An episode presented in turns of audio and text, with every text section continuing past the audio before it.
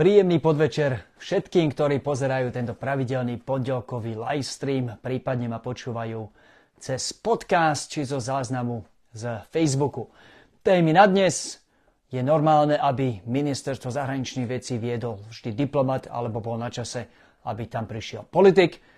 Čo môžeme očakávať od osoby Juraja Blanára, ktorý bude podľa všetkého ministrom zahraničných vecí. Oficiálne to vieme až od stredy, kedy bude byť menovaná vláda. Neoficiálne toto je v celku jedna z tých jasnejších a, myslím si relatívne bezpečne, bezpečných nominácií. Bezpečných zmysle, že sa asi naozaj aj stanú. A tretia téma, Polsko. Skvelý výsledok vo voľbách, ale je to naozaj všetko také dobré, ako si myslíme. Neočakávame od toho, aspoň teda niektorí v Európe, možno až príliš veľa.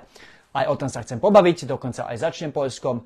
Najskôr však poprosím o spätnú väzbu, vidím, že si svietim svetlom rovno do kamery, čo nie je šťastné, toto stíšim a dajte mi vedieť, či inak funguje obraz aj zvuk, fajn, ale vidím už aj prvé páčiky, takže vychádzam z toho, že všetko funguje tak, ako má. Dobre, začnem asi tým Poľskom. Výborné výsledky pre Slovensko si myslím, pretože bolo by pre nás eh, nešťastné, ak by sa k Orbánovi a k Robertovi Ficovi pridala aj poľská vláda v tom zmysle, že by to v Európskej únii len, alebo zvyšok Európskej únie len utvrdilo v tom, že tie krajiny Strednej Európy sú nejaké iné.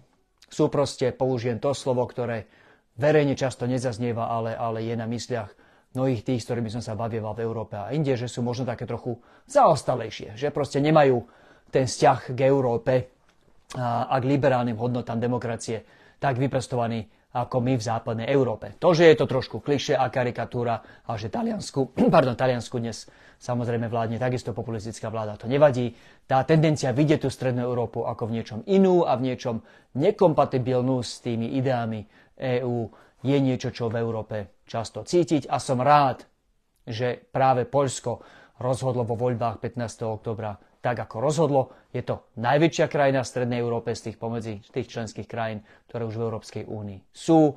Um, a preto je veľmi dôležité, že ide proti prúdu a že dokázalo, uh, že, tu, uh, že aj tak veľká krajina uprostred je, inak, že, že rastúceho aj v západnej Európe rastúceho populistického prúdu, že táto krajina sa videla zoprieť a otočiť opačným smerom. No a teraz, nesľubujú si však toho, od toho mnohí v Európe, možno až trošku príliš. Um, počujem také, cítim také nadšené komentáre, keď čítam tie bežné um, denníky, neviem, ktorý z vás, vidím tu aj pár diplomatov, diplomate, ktorí sa pridali, tak kľudne mi napíšte, čo vy čítate a, a z čoho čerpáte informácie. V mojom prípade je to Financial Times, uh, New York Times, Politico Europe, uh, Bloomberg. Um, a tie, tie komentáre, ktoré som tam cítil, boli v niečom také aj že to veľmi entuziastické a možno aj, aj nadšené skvelá správa, že sme tu, že sa demokracii zadarilo a že Kačínsky odchádza, ale možno je trochu naivné v tom zmysle, že, že teraz sa vraciame späť do toho obdobia pred príchodom pána Kačinského a, a strany Právo i Spravodlivosť. A, a že teraz si, vidíme tie hodiny 8 rokov späť nejakým spôsobom pretočiť. To Polsko je v niečom unikátne a vždy bude trošku v, v napätí s tým, čo vnímam ako možno, že väčšinový názor v Bruseli. Tak prvých pár postrehov. Uh, z príčin, ktoré sú úplne pochopiteľné a, a toto Polsko zdieľa napríklad aj s krajinami Pobaltia, s Rumunskom, ale napríklad aj s, s Norskom, ktoré síce nie je členom EÚ, ale v mnohom súčasťou uh, nášho spoločného európskeho zmýšľania, tak to je ten dôraz samozrejme na Rusko. Vďaka tej historickej skúsenosti ktorú najmä Poľsko a, a iné krajiny ako pobaltské krajiny s, s Ruskom majú. A, ale aj samozrejme aj vďaka zemepisu, aj vďaka tomu, že ležia tam, kam, tam, kde ležia. Preto aj Nóri nemajú celkom na výber, ako sa dosť akože upriamene sústrediť vo svojej bezpečnostnej politike práve na tú možnosť konfliktu s Ruskom. Poľsko také bude, nikdy iné nebude a v tomto um, bude vždy trošku rozmýšľať inak a konať inak a ako krajiny ďalej od tej východnej hranice Európskej únie a aliancie. A ten dôraz na, na, na tú možnosť rizika, tú možnosť vojny s Ruskom v polskej politike vždy bude. Z toho vyplýva aj taká druhá odchýlka, alebo druhé niečo, v čom sa Polsko odlišuje od takého, to, čo ja vnímam ako, ako to, to, tá väčšina v Európe, a to je ten dôraz na pokračujúcu spoluprácu, obranú spoluprácu s USA.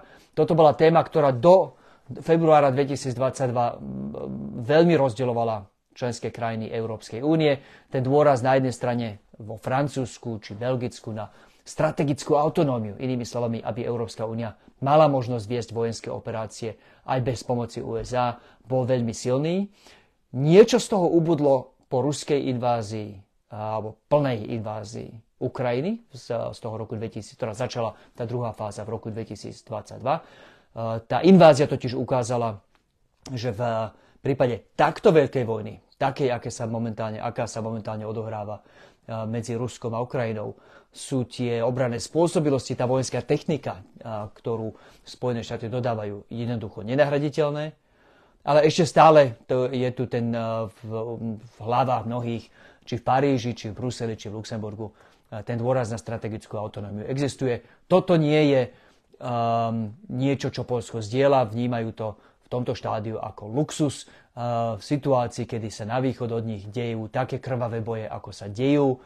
Predstava, že my teraz riskneme nejaké odtrhnutie sa v bezpečnostných a obranných veciach od Spojených štátov, keď iba Spojené štáty dokázateľne majú tie spôsobilosti, ktoré aj vďaka ktorým je dnes Ukrajina v hre a bojuje úspešne od, od dobytia aspoň časti svojho územia, tak toto si Poliaci proste nerisknú. Proste nebudú zdieľať ten dôraz na strategickú autonómiu. Je to nekompatibilné, to odtrhnutie sa od Spojených štátoch v ich vnímaní Ruska ako vážnej hrozby, hrozby, ktorá si vyžaduje aj pomoc zo strany USA. To sa môže zmeniť samozrejme po amerických voľbách.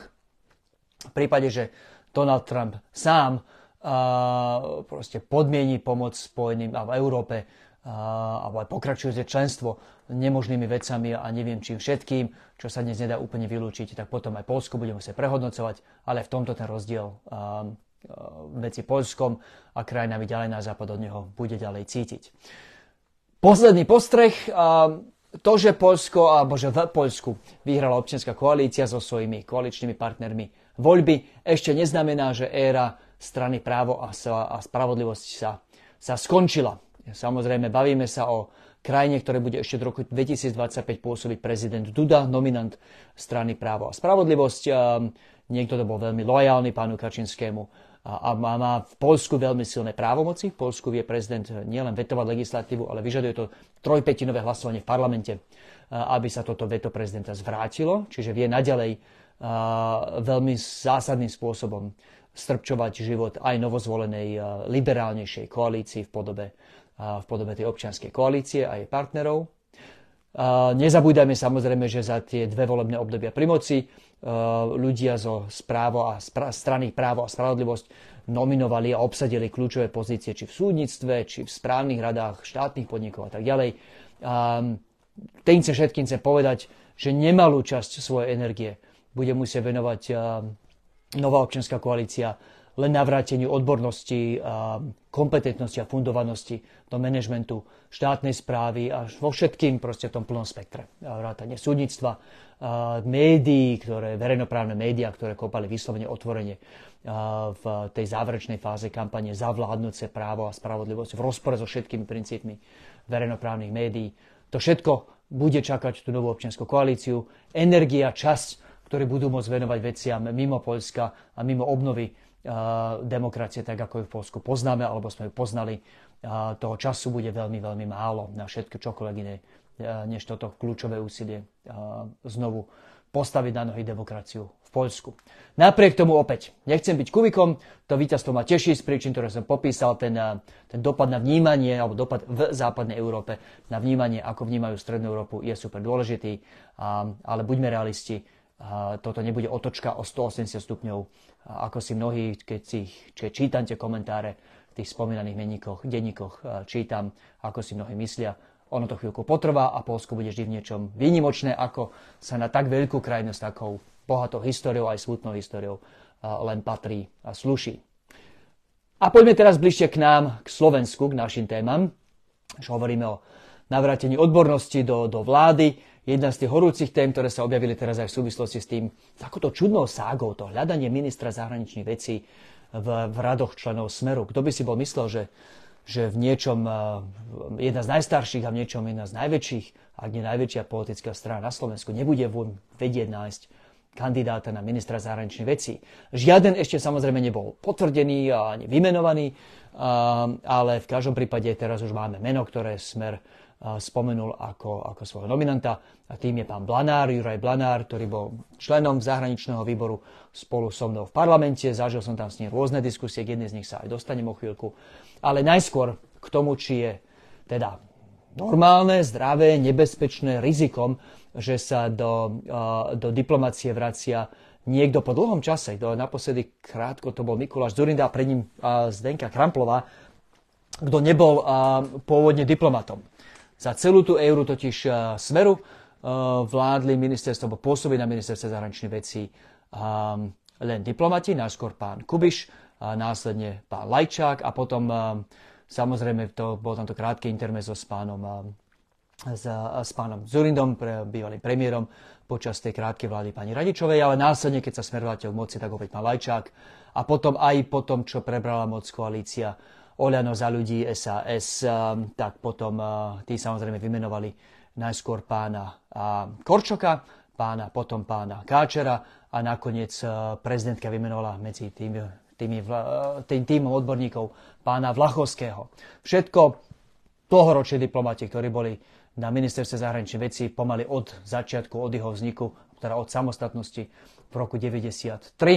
Uh, trochu z rôznej generácií, ale v podstate všetko veľmi, veľmi, veľmi skúsení ľudia, veľmi skúsení diplomati. Nuž, a, a keďže na ministerstve pôsobilo týchto spomenutých 5 veľkých osobností slovenskej diplomácie, tak sa to aj trošku ujalo a, a takže znormálnilo, že, že diplomáciu logicky vedú diplomati nie a, a bolo trošku aj prekvapením. Pár obočí vyletelo hore keď tam bol opäť vymenovaný, keď tam bol vymenovaný opäť politik, a, teraz sa nebavíme o tom, že aký politik, dajme sa o princípe, že nie je to diplomat, je to politik, straník, pán Blanár. Tu treba povedať, že, a, a toto zhrnul celkom pekne Peter Šuc v dnešnom sme, že ten náš zvyk vymenúvať politikov na miesta, pardon, diplomatov na miesta zahraničných vecí je mnohom obrovskou anomáliou. Úprimne, či pozrite sa, či, sú to, či je to Česko, či je to Polsko, či je to Maďarsko, či je to samozrejme krajiny ďalej od nás. Um, ministerstvo zahraničných vecí sa v týchto koalíciách, v týchto krajinách v ničom nelíši od iných rezortov. Vedú ich ľudia, ktorí si prešli nejakou stranickou súťažou a aj demokratickými voľbami a majú teda verejný mandát, aby to ministerstvo viedli. Um, u nás sa to zrodilo hlavne preto, lebo už povedzme si na rovinu, že už v tom roku 2006, keď, keď Smer prišiel prvýkrát k moci, tak nebol, ako by som to povedal tak slušne a diplomaticky, nebol zrovna personálne mimoriadne bohato vybavený um, a úplne neviem o tom, že by tam bola nejaká zahranično-politická hviezda medzi tými politickými kádrami Smeru, ktorá by vedela túto pozíciu zastať. Takže čas, predpokladám, že časť vymenovania alebo časť dôvodu, prečo bol vymenovaný vtedy najskôr pán Kubiš, neskôr pán Lajčák za Smer, spočívala v tom, že jednoducho Smer nemal skúsených ľudí alebo ľudí, ktorí by si na tú pozíciu trúfli v radoch svojich straníkov. Bola to, myslím, aj taká a to, to, teraz dám Smeru trochu kredit, že, že, že praktická motivácia v tom zmysle, že že nechceli otvárať konflikt e, s Európskou úniou práve v čase, kedy sa riešili citlivé veci, ako je, ako je naše členstvo v Európskej únii um, a, a neskôr samozrejme aj, aj um, ďalšie veľké otázky, ako napríklad uh, predsedníctvo Slovenska uh, samotnej, rade, samotnej Európskej rade už jednoducho povedali si, že, že, že možno je bezpečnejšie zveriť to diplomatom, aj keby sme mali odborníkov medzi našimi radmi alebo v našich radoch, a, tak v takýchto dôležitých veciach, a, a, keďže nechceme byť na nože s Európskou úniou a, a nemáme celkom ani dobrú predstavu o tie, čo, čo za výzvy nás z Európskej únie, obzvlášť z Európskej únie čakajú, je to možno bezpečnejšie zveriť nejakému diplomatovi. Malo to svoje veľké výhody.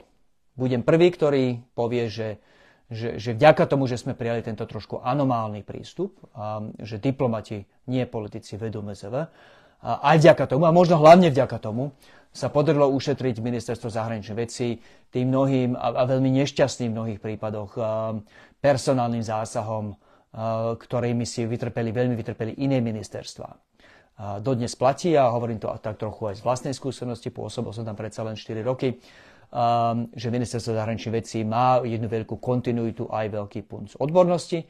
To neznamená, že sa nedá v niečom vylepšiť. Nebudem robiť reklamu nášmu programu teraz s krížkom po funuse mesiac po voľbách. V každom prípade v, priamo v programe Progresívneho Slovenska sme mali nápady, čo všetko sa dá zmeniť a ako sa to dá vylepšiť, ale poviem takto, Chvála Bohu, že to ministerstvo je takom relatívne dobrom stave, aké je. Kiež by v takom dobrom stave boli niektoré iné ministerstva, niektoré iné rozorty tejto vlády. A, a to, že je v takom relatívne dobrom stave, ako je, je aj preto, lebo opäť uh, stihli sa tam uh, preto, že, že sa tam jednoducho, vďaka tomu, že, že tomu rezortu vládli ľudia, insidery, ľudia znútra, tak sa podarilo udržať jednu veľkú personálnu kontinuitu. Nevýhoda, a tu budem prvý, ktorý povie, je, že um, že, že nie všetká kontinuita je dobrá. Aj diplomacia sa časom nejakým spôsobom mení a vyvíja. A, a nie vždy sa podarilo práve vďaka tomu, že ľudia, ktorí ten rezort viedli a, a vyrastali s ním, nie vždy e, si vedeli predstaviť, že by mohol fungovať ten rezort ešte lepšie a, inak ako ten, s ktorým vyrástli. Čiže to je to, čo myslím, alebo čo mám na mysli, keď hovorím, že je tu aj priestor pre zlepšenie, ale v prvom rade platí, že chvála Bohu opäť, že tá, tá kontinuita bola a zachovala sa aj tá odbornosť, ktorá v radoch tých, tých mnohých skvelých diplomatov, diplomatiek, ktorí tam pôsobia, je zosobnená a stále existuje. No a teraz, čo pán Blanár? Je normálne opäť, alebo vraciame sa svojím spôsobom k európskemu normálu. A v tom zmysle, že, že sa politikom po fú, takmer dvoch dekádach že sa ministrom nestáva diplomat, ale politik, čiže v tomto zmysle je to normálne. Otázka je, či je to ten správny typ politika. A tu bude možno trochu prekapivo krátky a stručný. Um, sú veci, ktoré som počul od pána Blanára a niektoré nakoniec už boli pekne zhrnuté v dnešných aj v tohto týždňových denníkoch. Objavilo sa viac článkov o ňom, odkedy sa jeho meno objavilo v Mixe. Mňa úprimne tá osobná skúsenosť, ktorá mi veľmi utkvela v pamäti, bola diskusia s ním. Fúha, kedy to bolo? Doslova len pár dní pred voľbami, pred moratórium. Jedna z mojich posledných veľkých debát v, v, v, v Jojke, kde um, boli sme tam len ja a pán Blanár. Ja som ho konfrontoval s výrokom, pardon, redaktorka ho konfrontovala s výrokmi pána Blahu, ktorý na jednom z volebných zhromaždení Smeru povedal, že zlo vždy prichádza zo západu, žiadna agresia, žiaden fašizmus, žiadna vojenská intervencia nikdy neprišla z východu. Už nedalo mi samozrejme, urobil som to, čo vždy v týchto situáciách robím a to je, že napravám uh, lož na správnu mieru a povedal som, jednoducho tak to nie je. 21. august 1968 bol jasný prípad, kedy zlo vojenská agresia prišla z východu. Bolo im povedané plánom Blanárom, že, že no, to nebola vojna, to bola len taká nejaká nepoužil slovo špeciálna vojenská operácia, ale že to bola intervencia, že to sa neráta. Hovorím mu, dobre, kebyže aj toto priznám, alebo že toto nejakým spôsobom akceptujem, čo invázia Polska vo vojskami Červenej armády v septembri 1939. Faktom je, že Červená armáda samozrejme oslobodila či územie Polska, či územie tedajšieho, alebo niekdajšieho Československa od nacizmu, ale urobila tam až potom, čo samozrejme sa rozpadol jej pakt s nacistickým Nemeckom. Najskôr mali dohodu, ten slávny pakt Molotov-Ribbentrop a v rámci neho nielen Nemecko napadlo Poľsko, to bolo 1. septembra 1939, ale napadlo, Polsko bolo napadnuté aj vojskami Červenej armády, lebo tu bola normálna cynická dohoda na rozdelení polského územia medzi tieto dve vtedy ešte spolupaktujúce mocnosti. A ak sa nemýlim, Červená armáda napadla 16. septembra 1939. Opravte ma niekto, prosím, ak si, si, si ten dátum zapamätá zle. Pointa je, Červená armáda napadla Polsko, vojna, ktorá prišla doslova z východu. Nebol to nacizmus, bol to komunizmus v očiach Poliakov, ktorí pri tej armáde, pri tej invázii Černej armády umrelo. To bolo ale úplne, úplne jedno. Bol to agresor, totalitárny režim, ktorý napadol Polsko aj zo západu, aj z východu. Bodka. 17.9. to bolo vďaka William.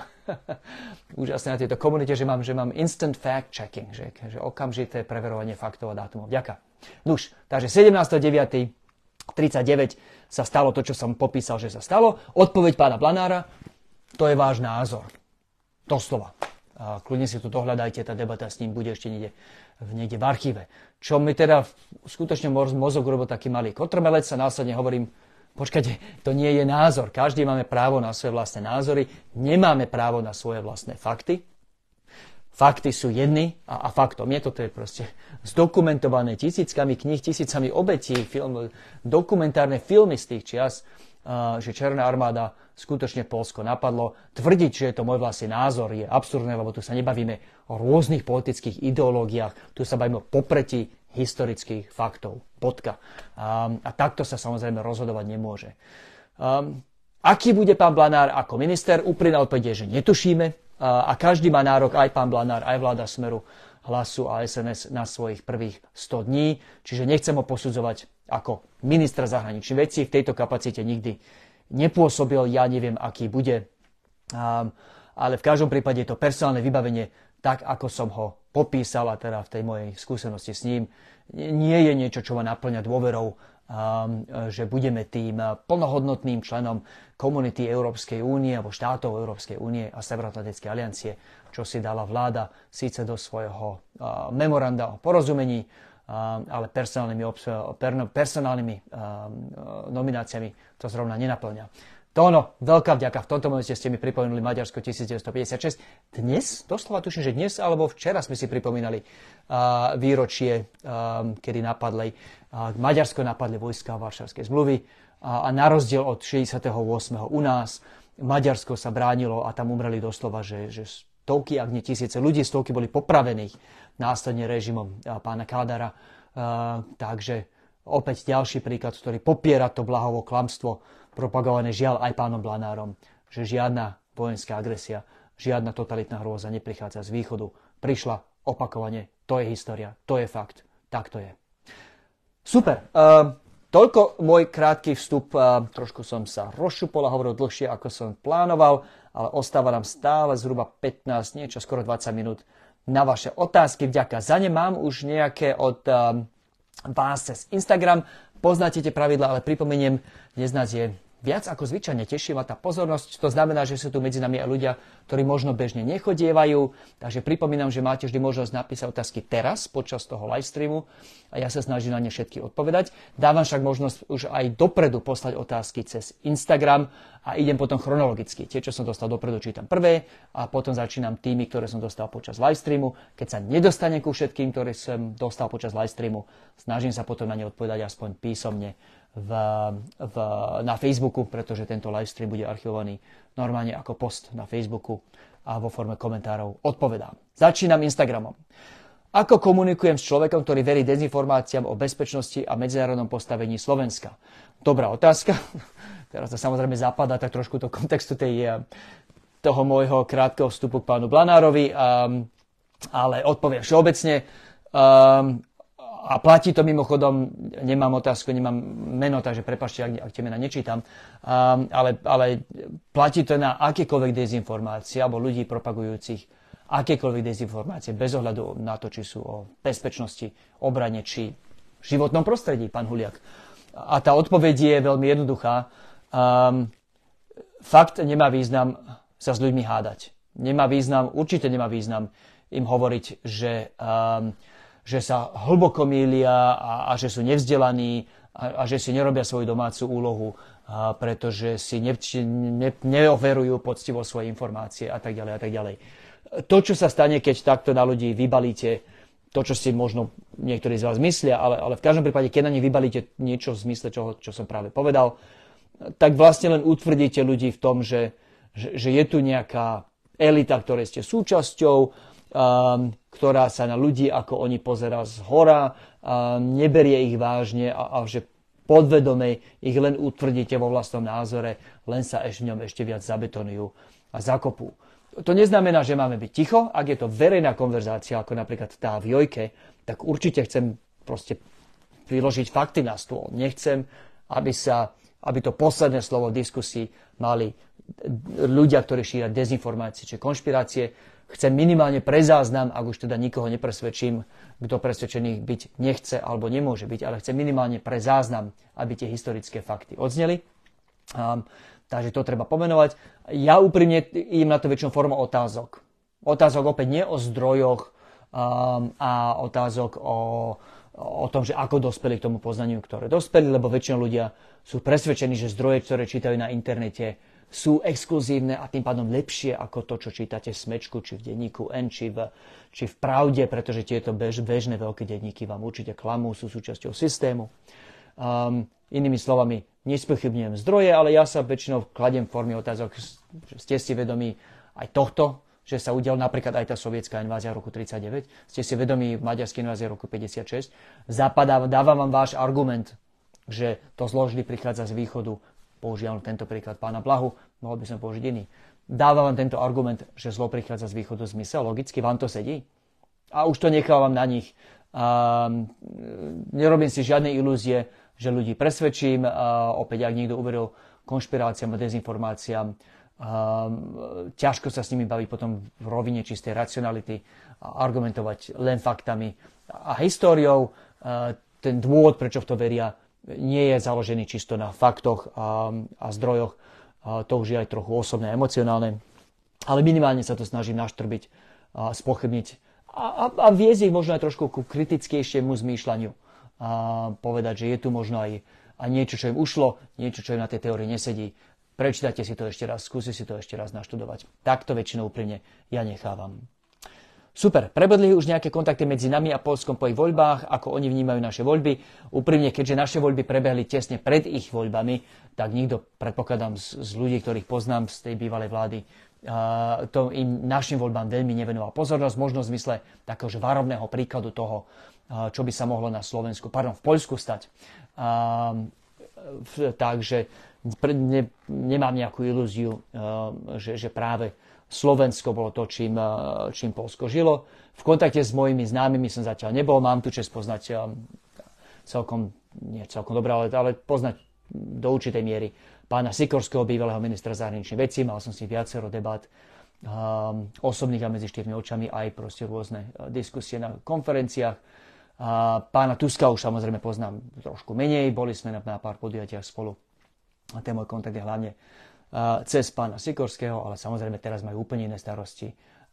Takže nie, kontakt som s nimi nemal, to kľudne počká. Úprimne druhá vec je, žiaľ nie sme v opozícii, pardon, nie sme v koalícii, sme v opozícii a, a týmto pádom a, sme bohužiaľ čisto z pragmatického hľadiska pre našich polských partnerov trochu menej zaujímaví, ako keby sme boli v koalícii. Uh, otázka úplne z iného súdka, ale vďaka za ňu, uh, že či má PS aj nejaký ucelenejší program pre vidiek, uh, že, že by bolo, či, či myslíme na to, že by bolo dôležité pritiahnuť aj nie mestských voličov. Výborná otázka. Odpoveď na tú druhú podotázku, že, nechce, že či chceme pritiahnuť nielen mestských voličov, samozrejme je, že áno, preto ste našli v našom programe tézy, ktoré sú, sa netýkajú len a len, dokonca by som povedal, že sa len menšinovo týkajú uh, mestských voličov. Keď sa bavíme napríklad o úniku mozgov do zahraničia a o tých mnohých starých otcoch, starých mamách, ktoré ostali doma sami, pretože ich vnúci, vnúci, vnúčky nenašli žiadnu dobrú školu na Slovensku a cítili potrebu odísť zo zahraničia a teraz ich deti už budú vyrastať bez kontaktu so starými rodičmi, um, tak to je samozrejme niečo, čo sa týka nielenže rovnako a možno ešte viac tých menších okresných miest a potom aj, aj obcí na Slovensku ako tých veľkých hlavných miest. Um, takže nešli sme na to cestou uceleného programu pre vidiek, to je dobrý postreh, takto sme to nezabalili, ale v každom prípade a náš program nebol a PSK sa nevníma len ako strana mestských voličov. Um, to, čo ponúkame, či sú to otázky, či sú to riešenia pre problémy zdravotníctva, riešenia pre problémy školstva, riešenia pre rodiny a, pre chudobu na Slovensku. Samozrejme, tie sa týkajú rovnako mestských ako aj voličov, voličov z vidieka, ale je to dobrý marketingový nápad, ak to tak môžem povedať. A, a to nemyslím vôbec pejoratívne. Ale hovoriť o, o, o nejakom ucelenom balíku pre vidiek, to je legitímne, to je legitímne dobrý nápad pretože hoci podvedome vieme, že mnohé z tých opatrení nie sú zďaleka len pre mesta, a ak to explicitne zabalíme čas toho ako program pre vidiek, tak už je to potom zaujímavejšie práve pre tých vidieckých voličov. Čiže vďaka za ten, za ten, za ten podnet. Um, niečo, čo sa objaví už aj v, v tých ďalších kampaniách, ktoré nás čakajú. Dobre, um, ďalšia otázka. K vyjadreniu pána Huliaka ohľadom referenda za vystúpenie z NATO a EÚ. Je to v priamom protiklade, čítam tú otázku, je to v priamom protiklade s vyjadreniami Pelegriniho o udržaní smerovania zahraničnej politiky.